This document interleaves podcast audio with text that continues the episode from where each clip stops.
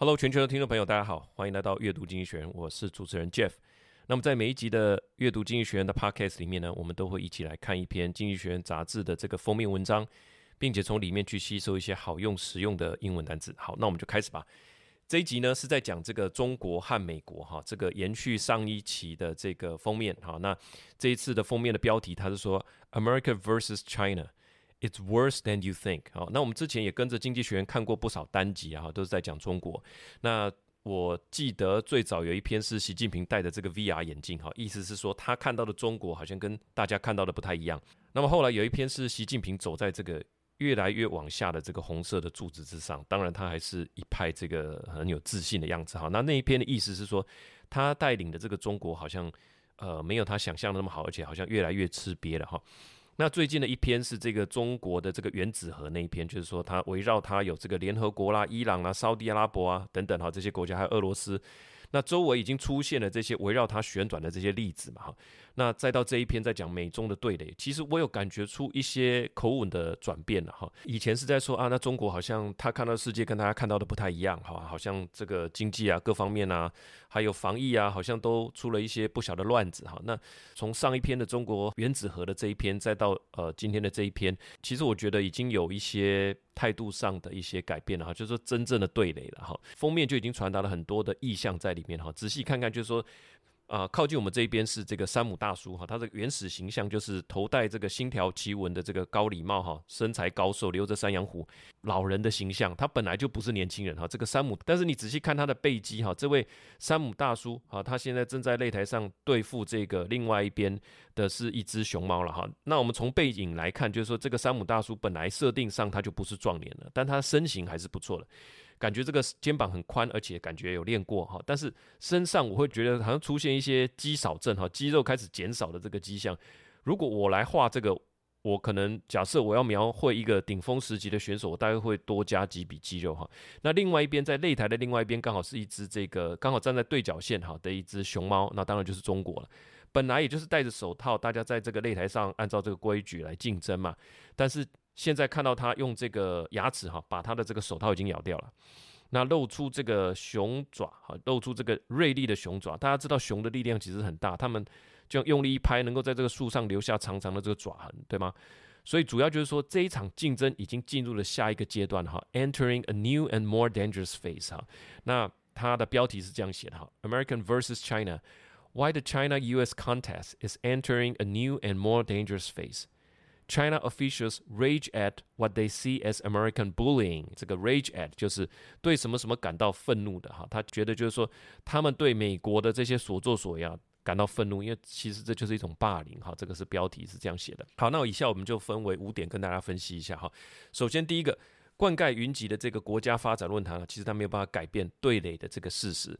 那记得《华尔街日报》大概在上个礼拜有刊出一篇是关于这个 Tim Cook 到中国出席的一个国家发展论坛，这是官方举办的嘛？当时报道就是说啊，这个库克很敢发言，他说他他见证了这个苹果哈跟中国在呃这过去的这段日子的一起发展了。那《华尔街日报》说其他人都不太敢做这样的发言，毕竟啊他们在美国这边可能会受到。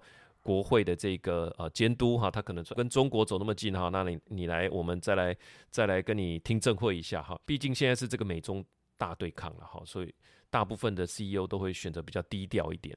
那我后来去查了才知道，这一场举办在钓鱼台的这个中国国家发展高层的论坛，真的是可以说是冠盖云集哈。我简单细数一下，除了 Tim Cook，还有这个九十九岁的政坛耆老亨利基辛吉，韩国三星的会长。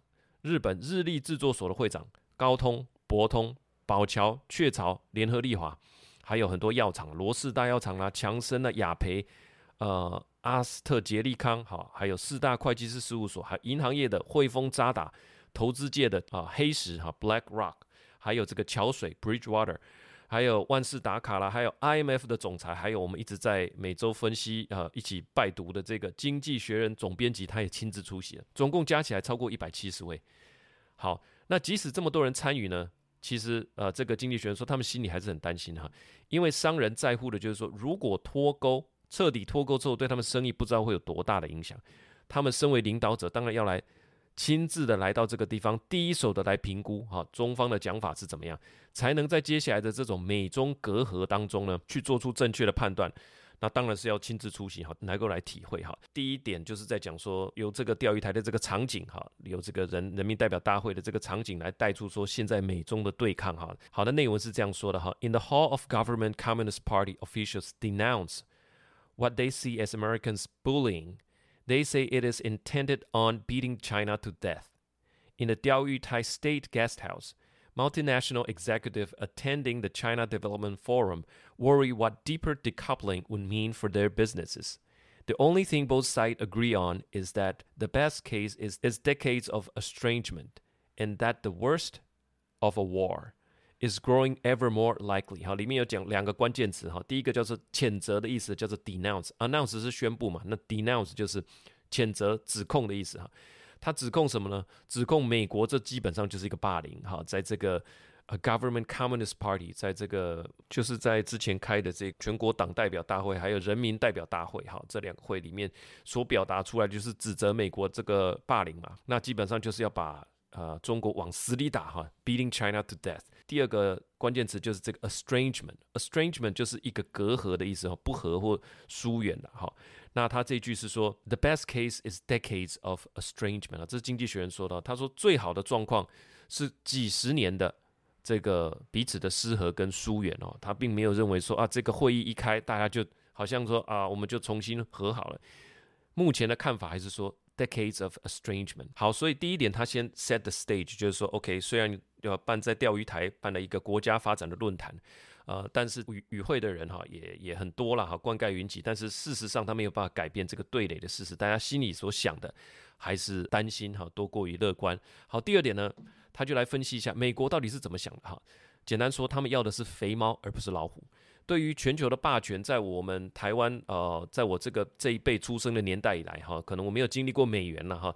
但是美国的飞机啦、军舰啦、文化啦哈，还有这个过去我们这四五十年来哈。其实我们对于美国的文化，还有美国的一切，其实是熟悉的了。我也大概不会觉得这些东西叫做霸权哈，因为本来我们就是朋友嘛。但是当我们呃过去去当兵的时候，去美国把这个船接回来的时候哈，那其实面对这种军舰的移转，你还是可以感觉到在很多位阶上面的一种比较强势吧，我会这么说哈。当然他是我们很好的盟友，那我们用他们的军舰啊跟他们购买，我们也要接受他们的考核，请他们来当了呃这个顾问啊，当然。有一个很强的伙伴在我们身边，这不是坏事了。但是在这个过程里，你可以感觉到说啊，谁比较强势，好，谁比较有优势的这件事情。那我想，对于熟悉的国家是这样，对于敌对的国家，那当然就更不留情面。你如果站在中国的立场，哇，他想买什么晶片，用什么技术，其实都受到处处受到限制。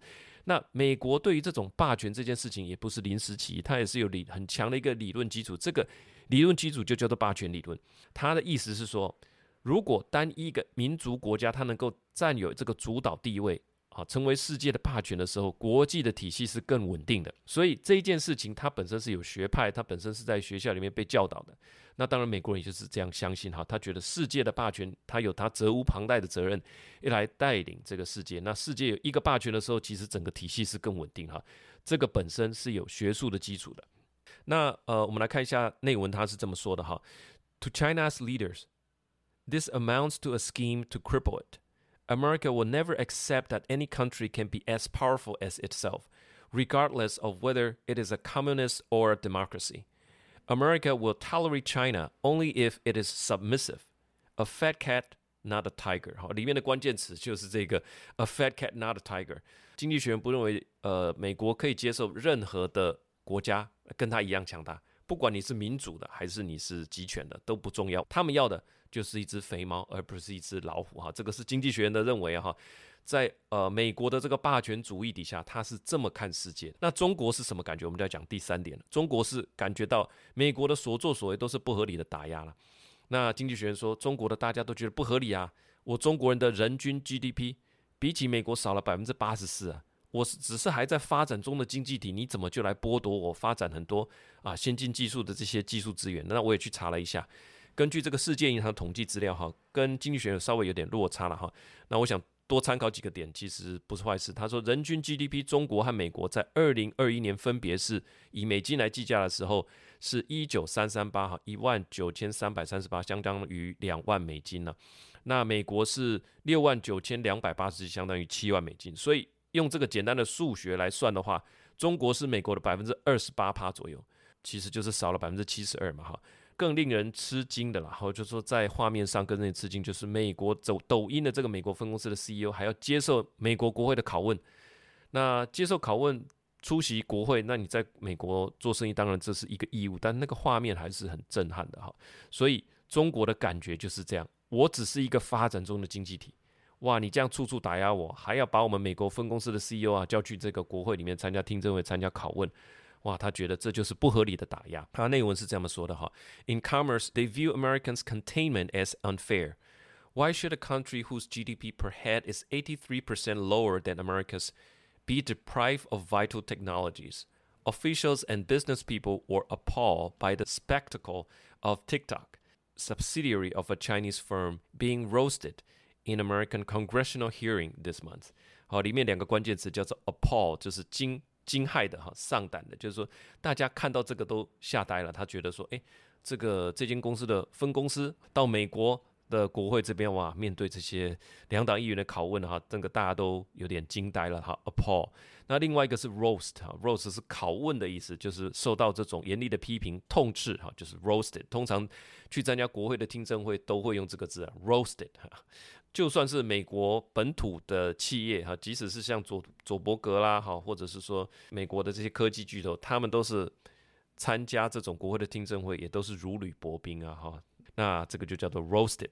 好，那第四点，我们刚刚讲到第三点哈，就是说中国是什么感觉？就是美国的所作所为都是不合理的打压，我们的经济发展的状态跟你不一样啊，哦，那现在你就要开始给我们打压了，真的叫做霸凌哈。第四点，我们要回到呃美国了哈，那美国跟他的盟友之间的关系，就是说我们要武装自己啊，但是要避免刺激对方，这是经济学人提出的一个解方啊。那美国在整个西太平洋这边部署军事也好，这些都是在武装他的盟友。啊，但是要避免刺激对方，当然这不是那么简单。怎么样在强化自己的过程里面，不要去刺激对方？这边有个单词叫做 deterrence 啊，这个很关键，在英文里面叫做吓阻啦、威慑。这个不是随便找来的一个单词哈，这个观念的确是来自冷战时期的一种思维，这个叫做威慑理论，它是一种军事理论，有它独特的意义。他的目的就在吓阻对手，好让他在还没有开始采取行动之前就不要行动了哈。这是来自一九五九年的思维，由一个呃军事战略专家叫做伯纳德·布罗迪所提出的。他好写了好几本书，他又写了这个一九五九年的时候呢，正式提出了哈，这个就是在叫有一本书叫做《飞弹时代的战略》哈，这个我好想去找来看，发展出了这个威慑理论，就是说大规模的报复已经。呃，过时了哈，我们并不是用这个 retaliation 的这种战略过时，只有威慑，就是说你的军事武力各方面是很强的，让人家光看到你就不敢有所轻举妄动。经济学人提到很重要的一点哈，在这里面他说你要威慑，但是你不应该把弹药库啊、武力啊全部都围绕在一个闪燃点。那这个闪燃点，他有明确的指出就是台湾，绝对不能把武力围绕着台湾来打造，因为这个就是让台湾这个闪燃点持续加温的的一个呃动作。很有可能就会爆出火花，而导致冲突的失控。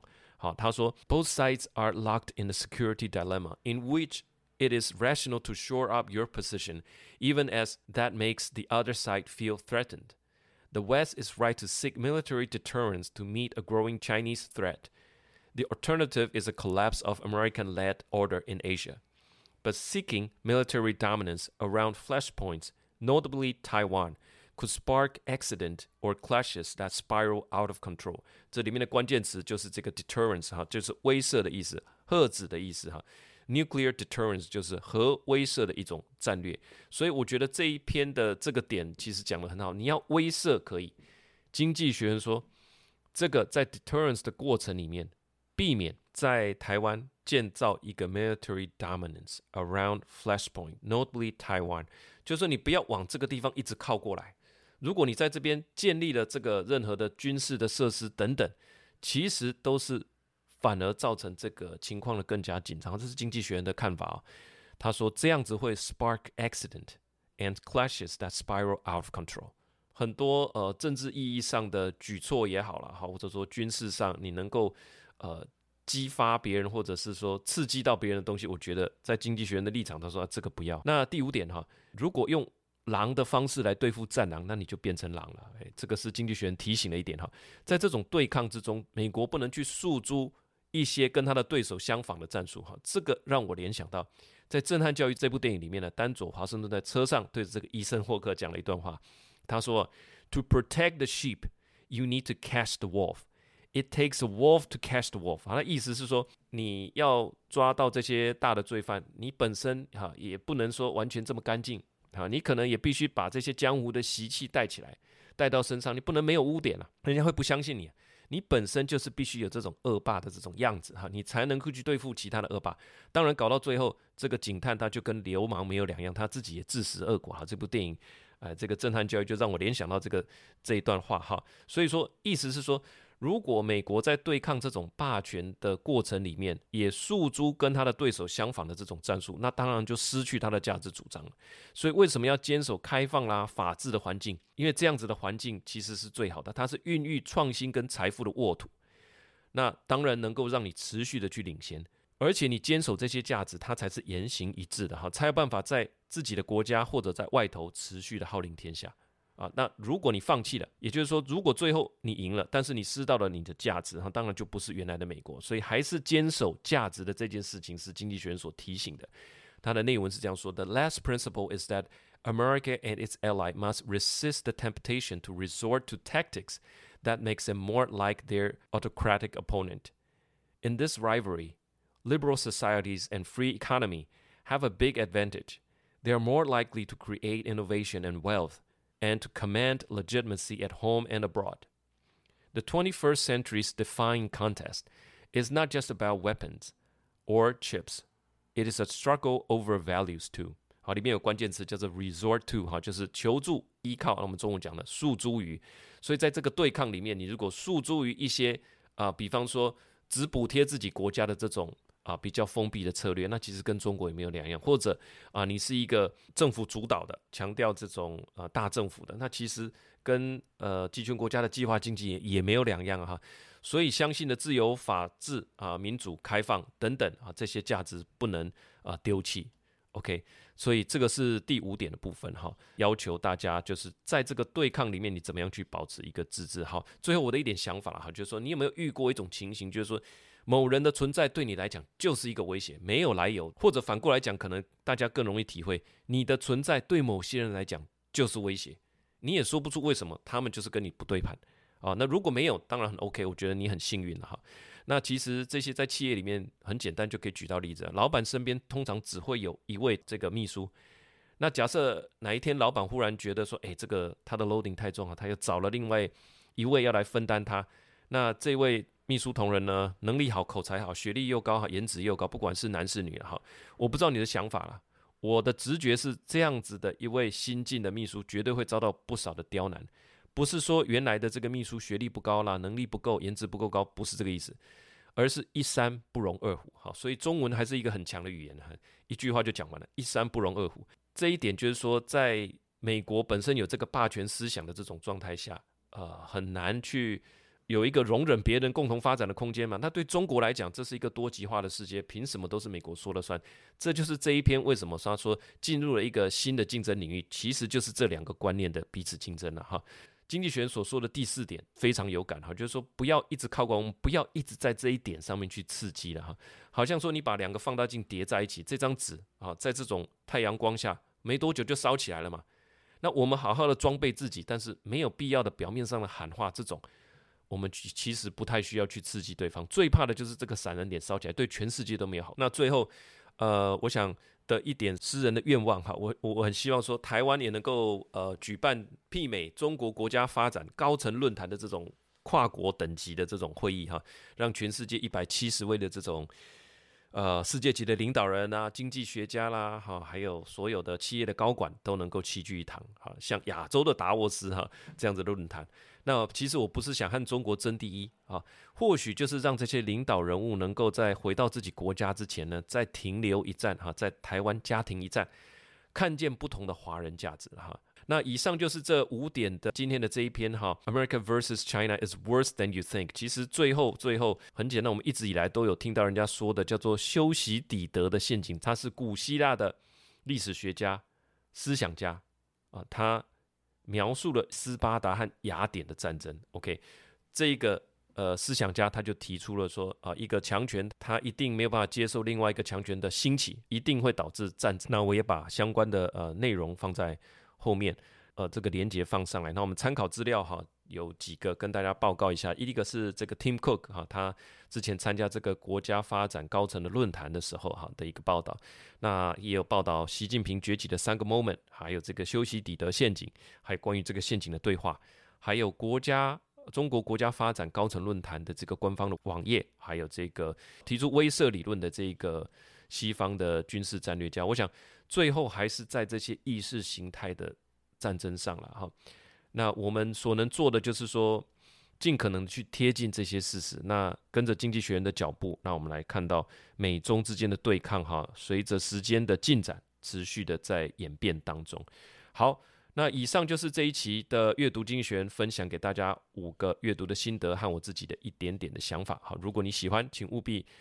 分享给你的好朋友，大家一起来关心世界大事。那么在每一集的这个 podcast 里面呢，我们也都有准备呃文字的。我觉得文本的好处是这样，因为人脑其实本来就不是设计来记住所有的东西哈。人脑我觉得有两个地方比较没有办法做到。第一个，你不知道时间哈，所以我们人类才发明了手表，到今天每个人都戴着手表，因为人对于时间是感觉是每个人不一样。快乐的时光总是很短暂啊，有时候你又觉得度日如年。这个时间的长度是人脑没有办法。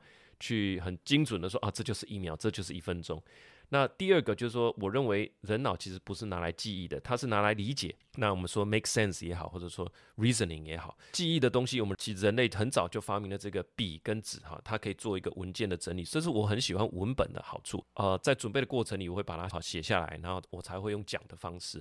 那对于读者来说，随着这个节目。啊，假设承蒙大家的喜欢呢、我们能够继续做下去，那啊，上天也眷顾哈、也帮我们开路，我们能够持续的做下去，跟大家分享这些国际的时事，那我都非常愿意继续做下去。那很显然，这些文本其实会持续的累积嘛，一年就有五十二篇了，五十二周，两年就一百篇了，所以很快的时间，假设两年过完了，这个累积出来的东西，我们现在的做法是说，把它做成文本哈、做成 PDF，直接寄给你，寄到你的信箱，你就开一个资料，就把它全部丢进去就好了。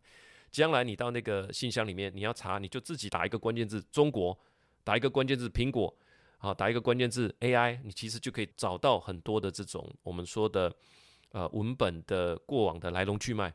这个就是我们做这个文本的初心。我们觉得留下一个文本的记录，哈，让你随时随地自己，就算有一天你没有订阅了，你自己把过往的这些单集拿出来看，哈。文本都很方便，你可以去搜寻，很快速的可以去回复你原来的记忆。以上就是我们这一期的阅读经济学。如果你喜欢这个节目，那我们就下个礼拜见了，拜拜。